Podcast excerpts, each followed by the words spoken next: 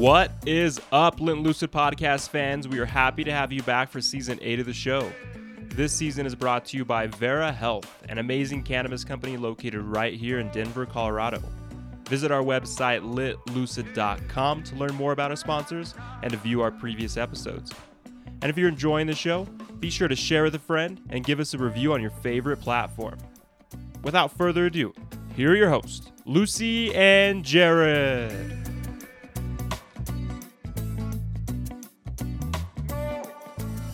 Welcome, everybody, to the Lit and Lucid podcast. We are here in season eight. We are recording live with Frank Trailer. He is the CEO and co founder of AgriScience Lab. What's up, Frank? Not much. I'm just uh, enjoying a nice sunny day here in Colorado. That's exciting. Yeah, we get a lot of those sunny days here in Colorado, so glad we're back on the other end of the uh, the winter spectrum here and, and kind of seeing warmer days. Oh yeah, we've had a lot of snow this year. Yeah, absolutely. All right. For those of you who don't know, Frank is the co founder of AgriScience Labs. He was also the co founder of Terra Healthcare Labs, and they started back in 2013. It is one of the oldest ISO accredited labs in the nation and the first in Colorado for cannabis testing. Frank has a background in executive management and board roles for over two decades, where he focused on growth as well as buying and selling trans- transactions. Um, I know you also mentioned that you like to mentor young entrepreneurs, um, as well as kind of working in this changing regulatory environment is semi inspiring for you. Um, so let's just get started. You know, why did you find the passion to start AgriScience um, as well as get into the cannabis industry?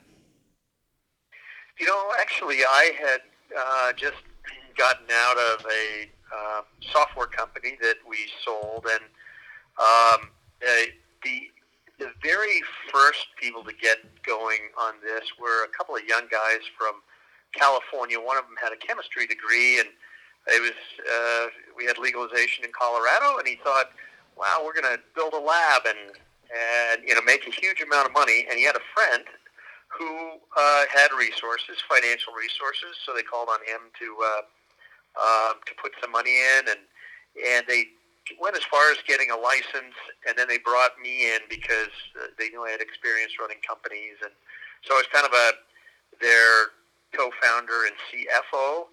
And then after about a year, um, they switched over to me because the the, the other founder didn't have uh, as much business experience, even though he set up a beautiful lab here. And that's kind of how, you know, how I really got pulled into the industry. And I, I didn't have, I do know there's a lot of people that, you know, they'll get out of college and this is what they want to do. They want to be in cannabis. And that wasn't my case, but I just found it fascinating.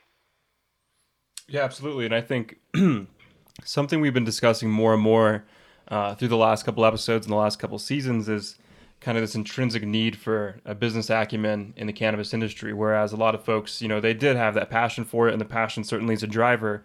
Um, but the cannabis industry is is a is an industry, and there's a lot of you know, there's a lot to know, just to say it say it frankly. And so, you know, having that business acumen is really kind of where the industry is heading right now. We're seeing a lot of M and A's. We're seeing a lot of uh, companies uh, going public, and that's kind of the trend right now. There's a lot of issues with supply chain.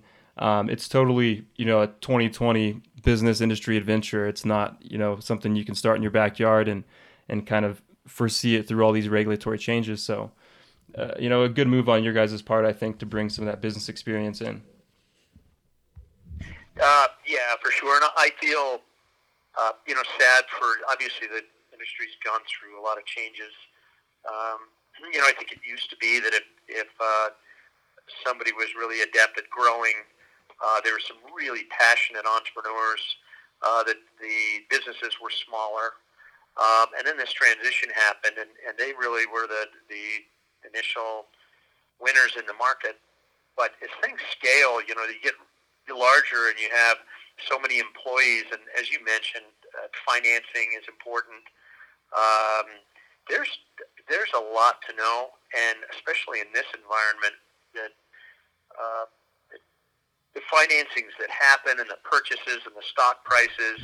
You know, we saw the reverse mergers into shells that happened that were disastrous for a lot of people. In fact, one of our early competitors, and that first uh, non-licensed lab in Colorado, CannLabs, got really caught up in a reverse merger that you know took some of the, the early passionate people and mixed them up with some pretty ruthless finance people and uh, took the company down.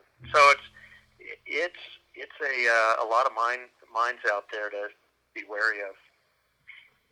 Absolutely, yeah. Let's talk about some of those regulatory changes, just because I know um, on the cannabis testing side, we've had quite a few changes in the past year that um, have kind of stemmed from some public health crisis, as well as just a traditional, um, what can I say here, kind of a traditional avenue towards you know bringing more um, normalized testing, I guess, into the market, such as heavy metal testing. So let's just dive in and discuss some of those. Maybe let's start with the vape crisis because we're kind of in the on the back end of that now. And I know Colorado, the MED, the Marijuana Enforcement Division, implemented some changes to try to uh, to kind of stifle the vaping illnesses we were seeing across the nation. Do you want to discuss some of those changes the MED made uh, for testing requirements and additives? You know, sure, and and they, um, you know, it was a bit of a knee jerk because this, you know, really hit us in the face. All of a sudden, there's this health crisis, and everybody wants to do something about it. And they said, you know, you can't have uh, vitamin E acetate or MCT oil in your in your products. But but honestly, I think the story is not so much in that case about regulation. It's about uh, public health. And uh, on the CDC website, you'll see. I think you you would know that their number one priority um, right now is uh, coronavirus. Below that is um, eggs, for some reason I hadn't heard of, but below that is vitamin E acetate. And at one point, that was a huge deal in the country, and CDC was all over it. The uh, health services were all over it. Very quickly, they determined that the lung illnesses were from vitamin E acetate, and just as quickly it stopped because that was an additive, a thickener that came out of uh, the illegal market. Uh, legal in, in Colorado, the legal cannabis, uh, the concentrates are so thick you wouldn't want to thicken them. But in the illegal market, they're thin and they're not quality, so you add a thickener, and not only it makes it look like it's higher quality, but you get better yield because you've cut it. Um, that it, there's no, uh, there's people are not careful about health so much. So they said, well, vitamin E acetate, vitamin E is healthy for humans. Let's cut it with vitamin E acetate. Turns out um, you smoke vitamin E acetate and it's bad for your lungs. But I think the story here is that, is that very quickly the health services figured that out, and just as quickly people started adding it. I mean, even the black market, you're not out to kill people. Mm-hmm. Yeah, absolutely. And I think that it totally was a, a very comprehensive and very quick movement. And um, I think we even saw a lot of those cases drop out, and it basically dropped out of the media too after the vitamin E acetate information came out.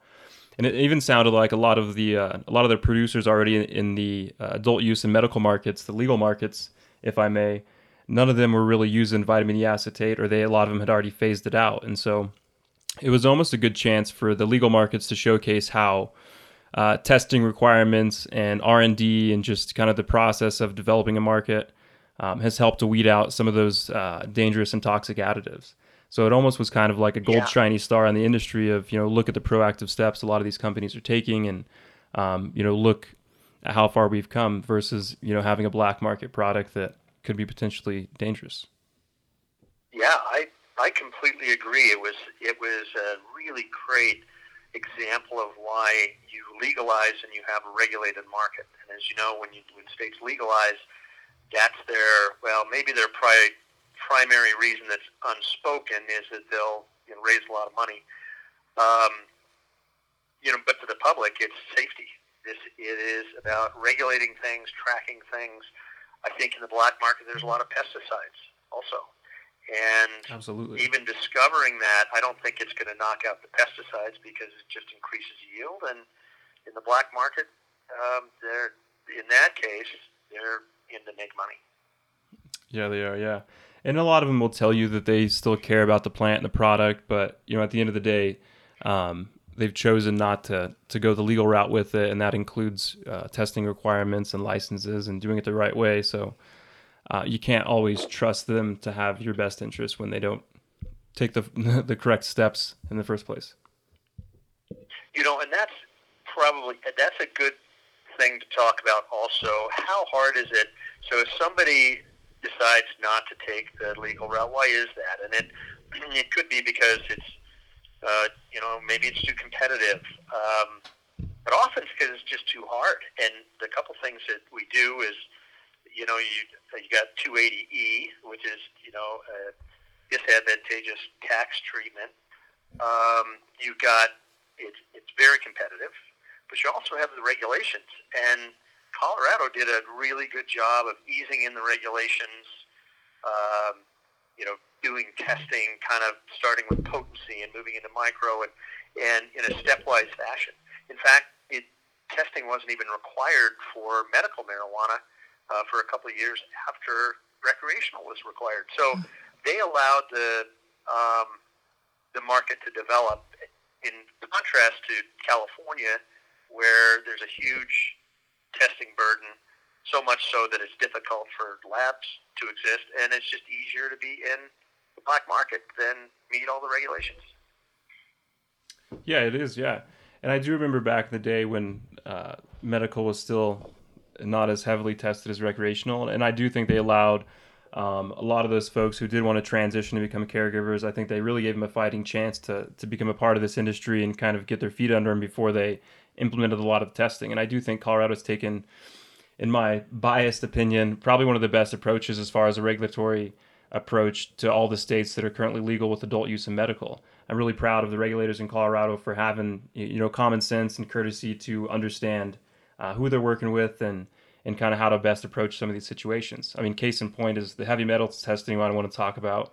Um, California initiated that right off the bat, and um, and that kind of hurt a lot of growers. I think there was a lot of people who still did not understand maybe agri-science enough to to understand that heavy metals can be coming from um, a lot of the additives, a lot of the, the nutrients they're putting in their soils, pesticides. I mean, soils that they're already amending. There's a lot of different areas that heavy metals could come into play, and I think uh, it really kind of hurts people when they don't have that initial understanding or a runway to R and D and kind of see where they're at. And I think they've done that in Colorado. Yeah, a good point, and, and it's uh, um, they did the people that really had the uh, the right approach that were trying to do a good job. They helped them through. They did. So let's talk about the new requirements for heavy metals testing. I believe um, they started 2020 January 1st, possibly. Yep, that's right. And what all do those entail now? Well, we test for uh, four metals: uh, cadmium, lead, arsenic, and mercury. Uh, those are the, the regulated metals. They're down to really low levels, you know, parts per billion uh, levels.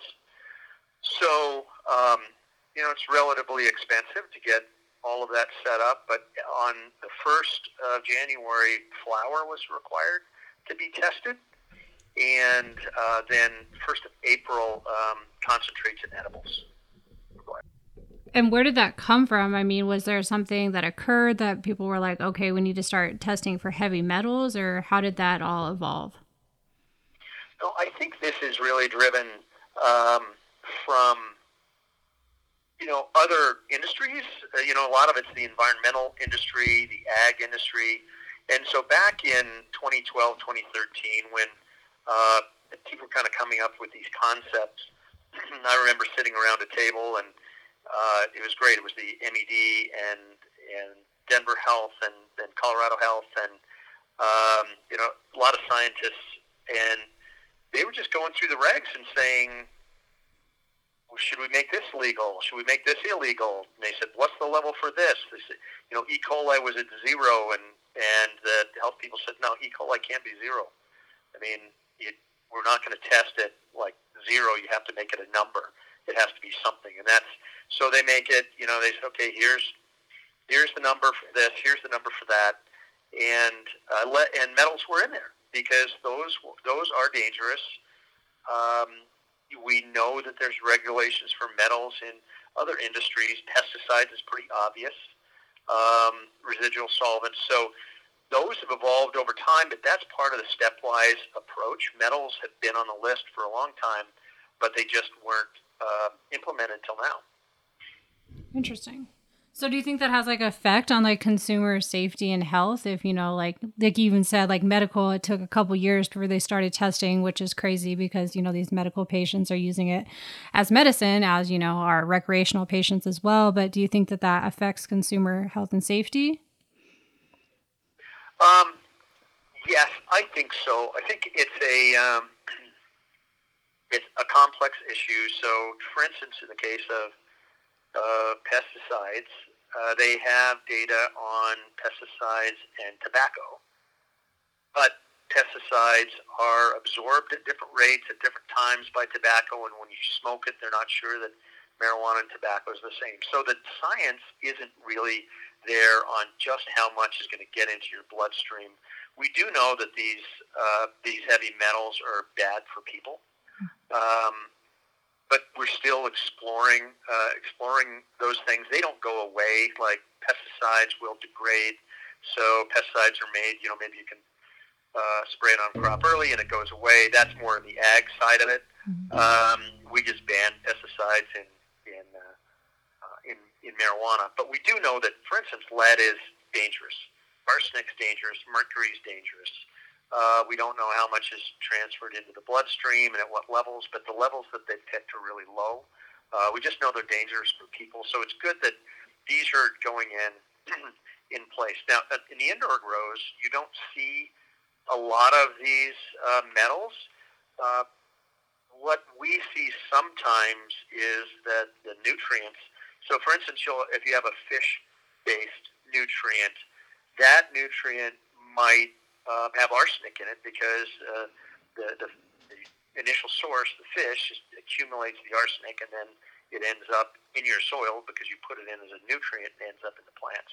I think there's going to be a bigger problem, though, uh, with hemp because that's primarily outdoor grows, mm-hmm. and that has everything to do with you know the soil that was uh, that's been there you know forever, and you know it does it does it have lead in it, and and what's the water supply, and you know where does it come from? Does it come from mine tailings, things like that? So it will be a bigger deal for uh, any outdoor grow. So that was kind of on our list. Is there any current requirements for hemp testing, or is it just on a, a voluntary basis?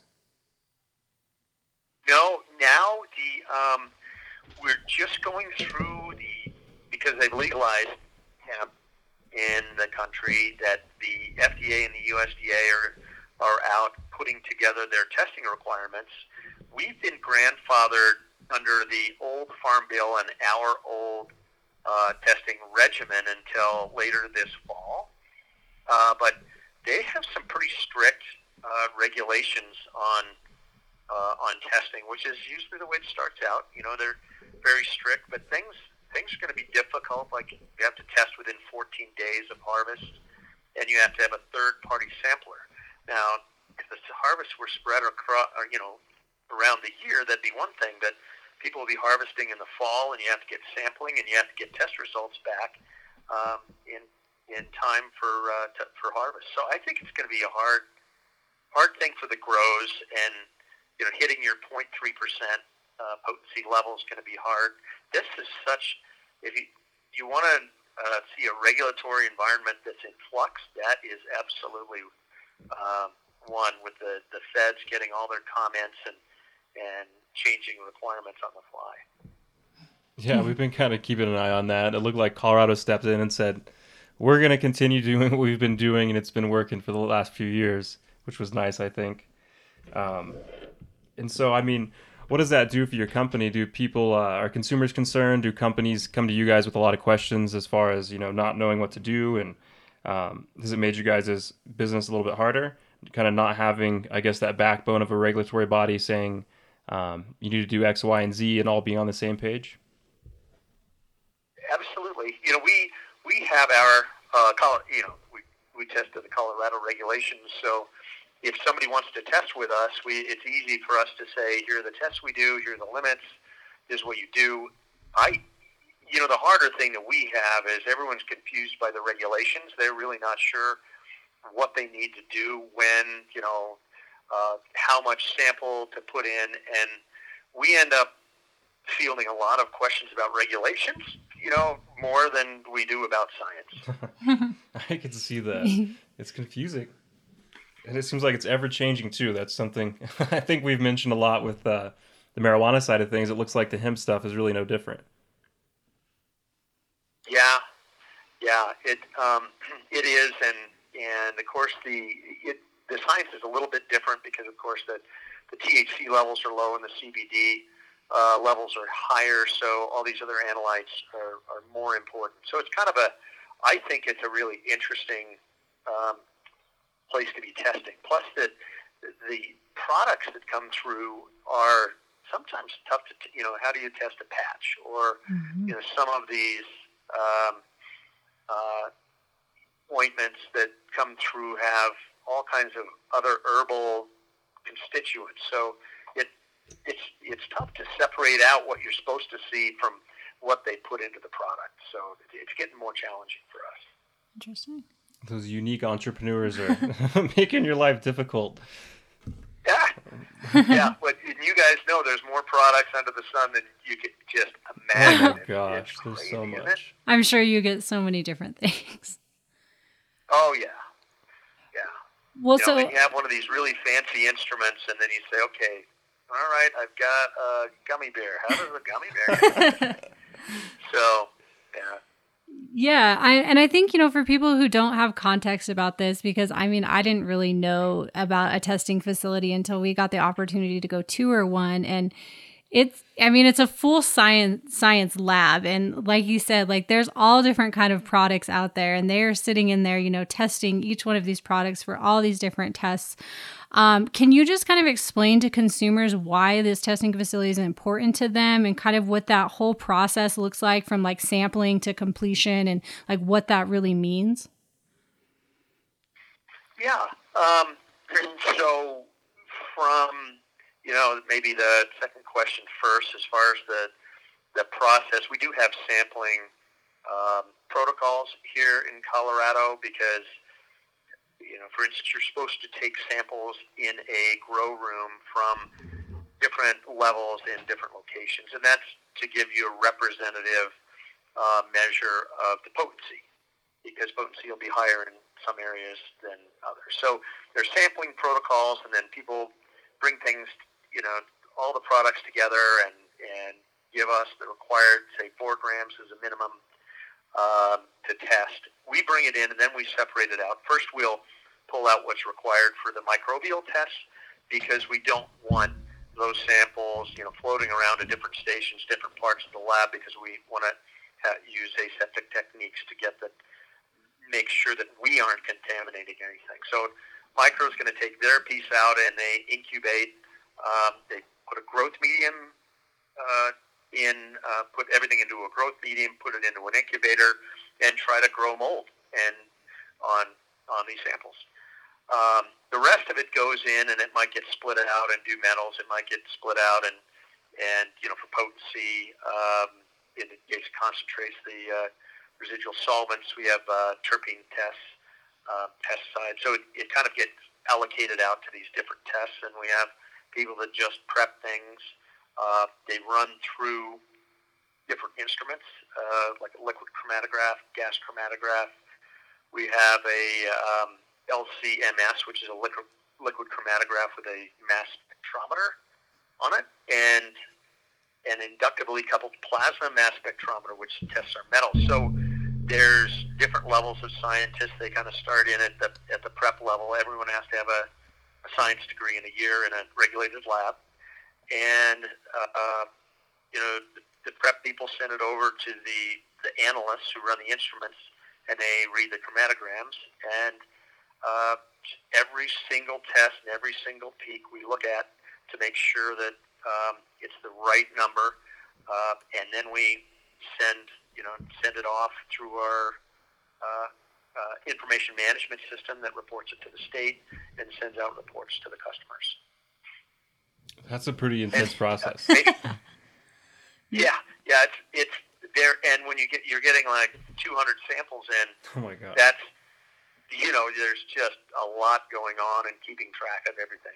Uh, your other question is why it's important, and and you know, it, it gets back to, um, you know, I, customers need to be informed. I think that, you know, obviously, you know, potency is important, especially in the as we get into hemp. You know, the mixtures of, you know, some people like CBL and you know the whole plant extract idea. You know, there are a lot of folks that if they're going to buy marijuana, they they want uh, they want the highest potency, which is. Uh, but really, why we're here is is the contaminants, and and just having labs that you're required to test with, that fixes a lot of the problem. We don't find too much. I suppose the the thing that fails the most is probably total yeast and mold, because there are some grows that have mold problems. And if we do see a fail, we'll go out to the grow and we'll swab around and we'll find out where the mold's coming from so they can fix it. And that's really a proactive thing that the industry does. But I think just testing for pesticides has has made everyone stop spraying pesticides. Yeah, so I like that. we don't that. see many pesticide hits. Yeah, I know. Um, when I first got in the industry, there was a lot of recalls for pesticides, and I think that was right at the, the very beginning of when they were testing. And I agree. I think you know you don't see Eagle Twenty even come up anywhere in conversation now because it's explicitly banned. But I mean, it was around. It was around before, and people were using a lot of it. And I think it really has shifted the tide and uh, growing practices and and a, kind of a need to to steer away of pesticides just because of uh, the regulations. I think. Yeah, absolutely. So when a product gets recalled in these dispensaries, is that because it this wasn't caught at the lab, or like what occurred to cause that to happen? Um, that is right now. Denver has been pulling things off the shelf and testing for mold, total yeast and mold, and they've been um, uh, recalling products uh, for that. And and there's some conjecture, you know, where where did that come from? Because I think some dispensaries are more uh, clean than others. You know, it, once it leaves the lab, it ends up, you know, in a jar someplace, and you know, maybe it's moist, and people are putting their hands in there, and it really depends on how the dispensary handles things, and if because it doesn't take much to uh, uh, to contaminate these samples, so they really have to be clean and they have to be transported uh, well. So it it's probably that. I you know I I uh, we have not had any of the customers that we've ever tested for be recalled. Um, we don't know who's gotten you know Denver has taken off the shelf and passed, so they don't have a that full list. But we haven't had any of our customers uh, get recalled. But I think that that is a, a primary thing. Back in the pesticide recall day, that that was before uh, testing, and Denver's always been proactive. You know, they went out and they tested things for pesticides, and sometimes they got got hints about it. But um, you know, that was that was a different form of of enforcement. You know, testing really ensures things are safe, and it's a form of enforcement. Just saying, look, you're going to have to destroy product before there was testing, Denver still ran around and pulled stuff off the shelves, and that was their enforcement. Absolutely, yeah, yeah. I think it kind of raises the bar with folks too. That you know, if they know they have to pass testing ahead of even producing a crop or or manufacturing a concentrate, um, they, there's certain steps that they have to take to to make sure that their products can be viable at the end. I know a lot of the outdoor cultivators, when they saw heavy metal testing coming around, a lot of them started making contingency plans um, because they do have to pass testing. And so that's just what it is now. And I think, you know, the bar has been raised and the bar has been raised for consumer safety. And I'm extremely thankful for it as a, as a consumer, to be honest. Um, you know, I consume for health and wellness and, uh, you know, I don't need something compromising my health that's supposed to be fixing my health.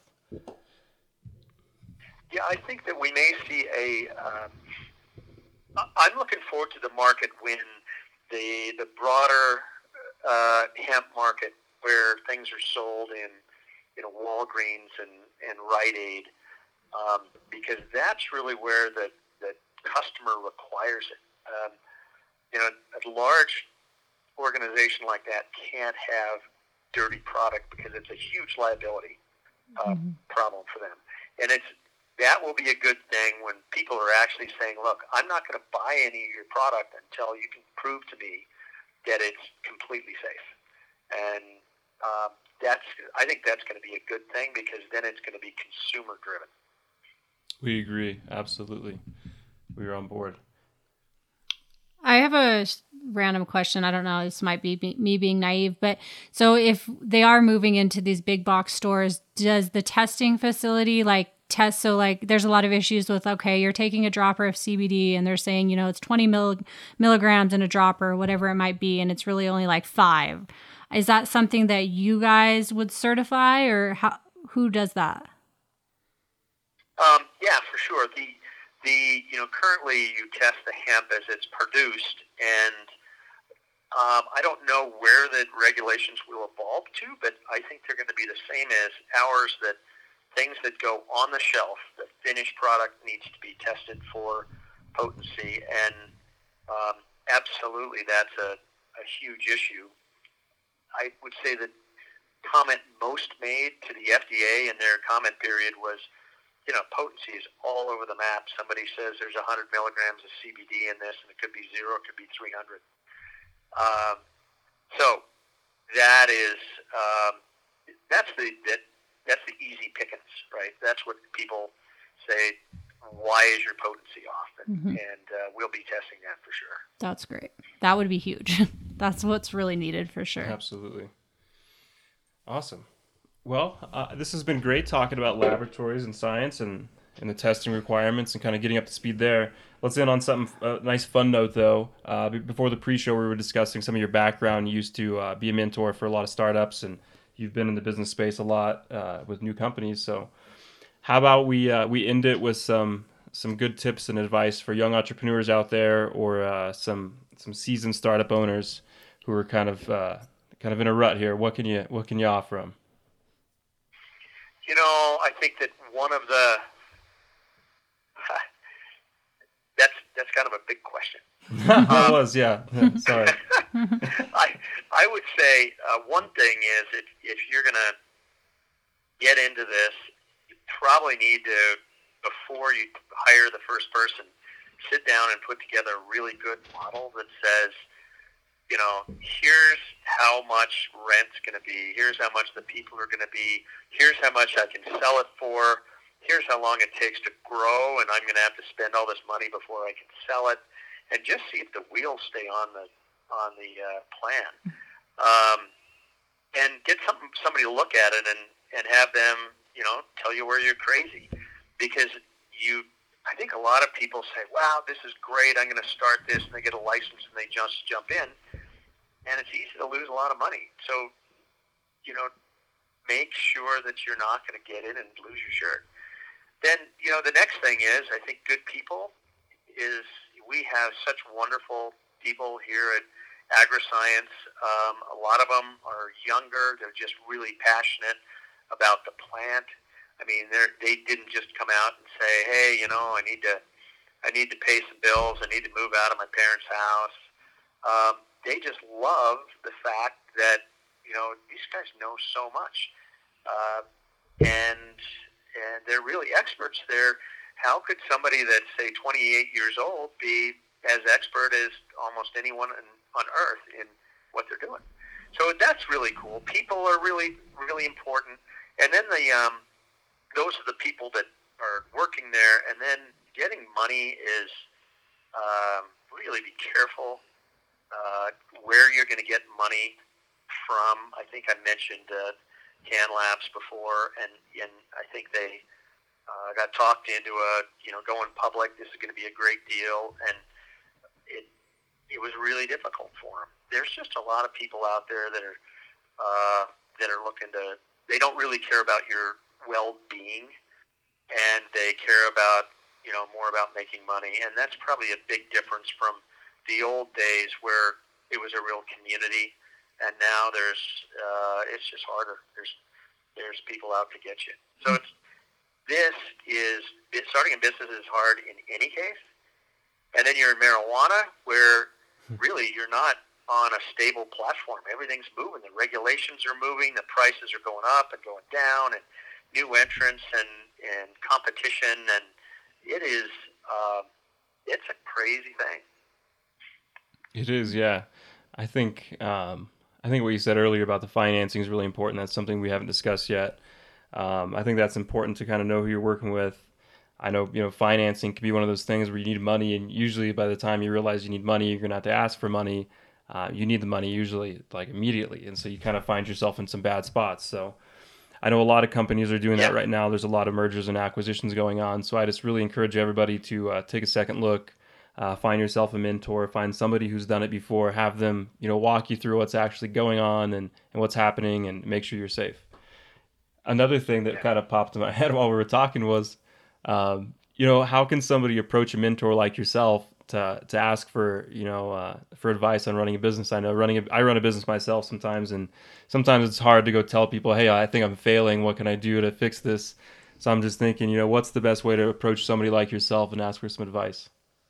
You know, that's a great question. The in the tech industry, they you know have organizations really kind of set up for that. So a lot of people know me in the tech industry and, and come to me. That you know, I haven't had anyone really approach me about uh, their business models and things in in this business. Um, and I know that they've started up some incubators um, that you know uh, Canopy uh, down in Boulder was um, uh, a good one. I'm an advisor for uh, for a few companies, but just for startups, yeah, just find probably uh, get closer to the industry. So find somebody who's um, running an organization, and I think they'll probably talk to you. You know, when people come in and say, "Hey, Frank, and I talked about this and show you this and this and this. What what you'll think about it, and poke some holes in it."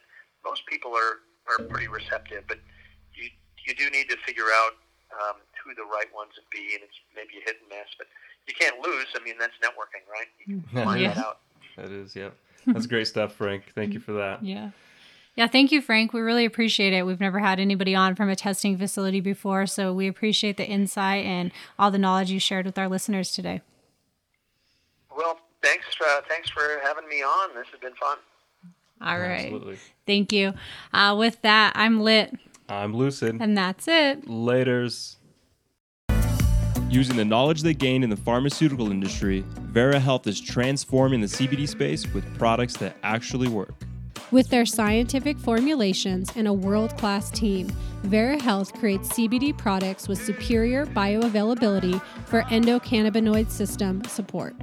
Vera Health products include CBD oral micromist sprays, CBD topical salves, and CBD soft gel capsules. See what everyone is talking about and try for yourself at www.verahealth.com. Vera, because it works.